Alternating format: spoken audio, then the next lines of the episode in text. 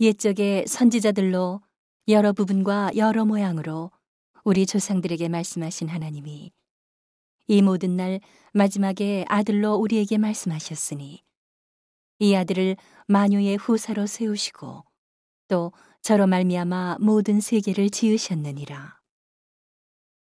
이는 하나님의 영광의 광채시요 그 본체의 형상이시라.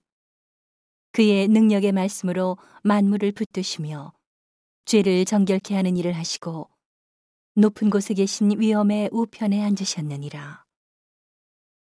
저가 천사보다 얼마큼 뛰어남은 저희보다 더욱 아름다운 이름을 기업으로 얻으심이니 하나님께서 어느 때에 천사 중 누구에게 내가 내 아들이라 오늘날 내가 너를 낳았다 하셨으며 또 다시 나는 그에게 아버지가 되고 그는 내게 아들이 되리라 하셨느뇨.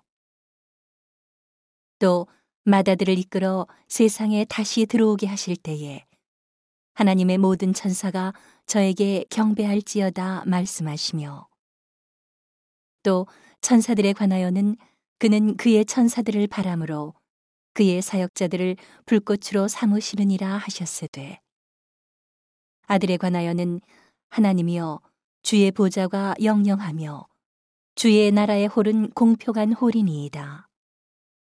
내가 의를 사랑하고 불법을 미워하였으니 그러므로 하나님 곧 너의 하나님이 즐거움의 기름을 내게 부어 내 동료들보다 승하게 하셨도다 하였고 또 주여 태초에 주께서 땅에 기초를 두셨으며 하늘도 주의 손으로 지으신 바라 그것들은 멸망할 것이나 오직 주는 영존할 것이요.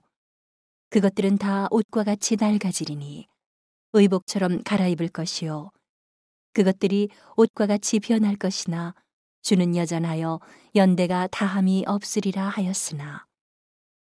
어느 때에 천사 중 누구에게 내가 내 원수로 내 발등상 되게 하기까지 너는 내 우편에 앉았으라 하셨느뇨.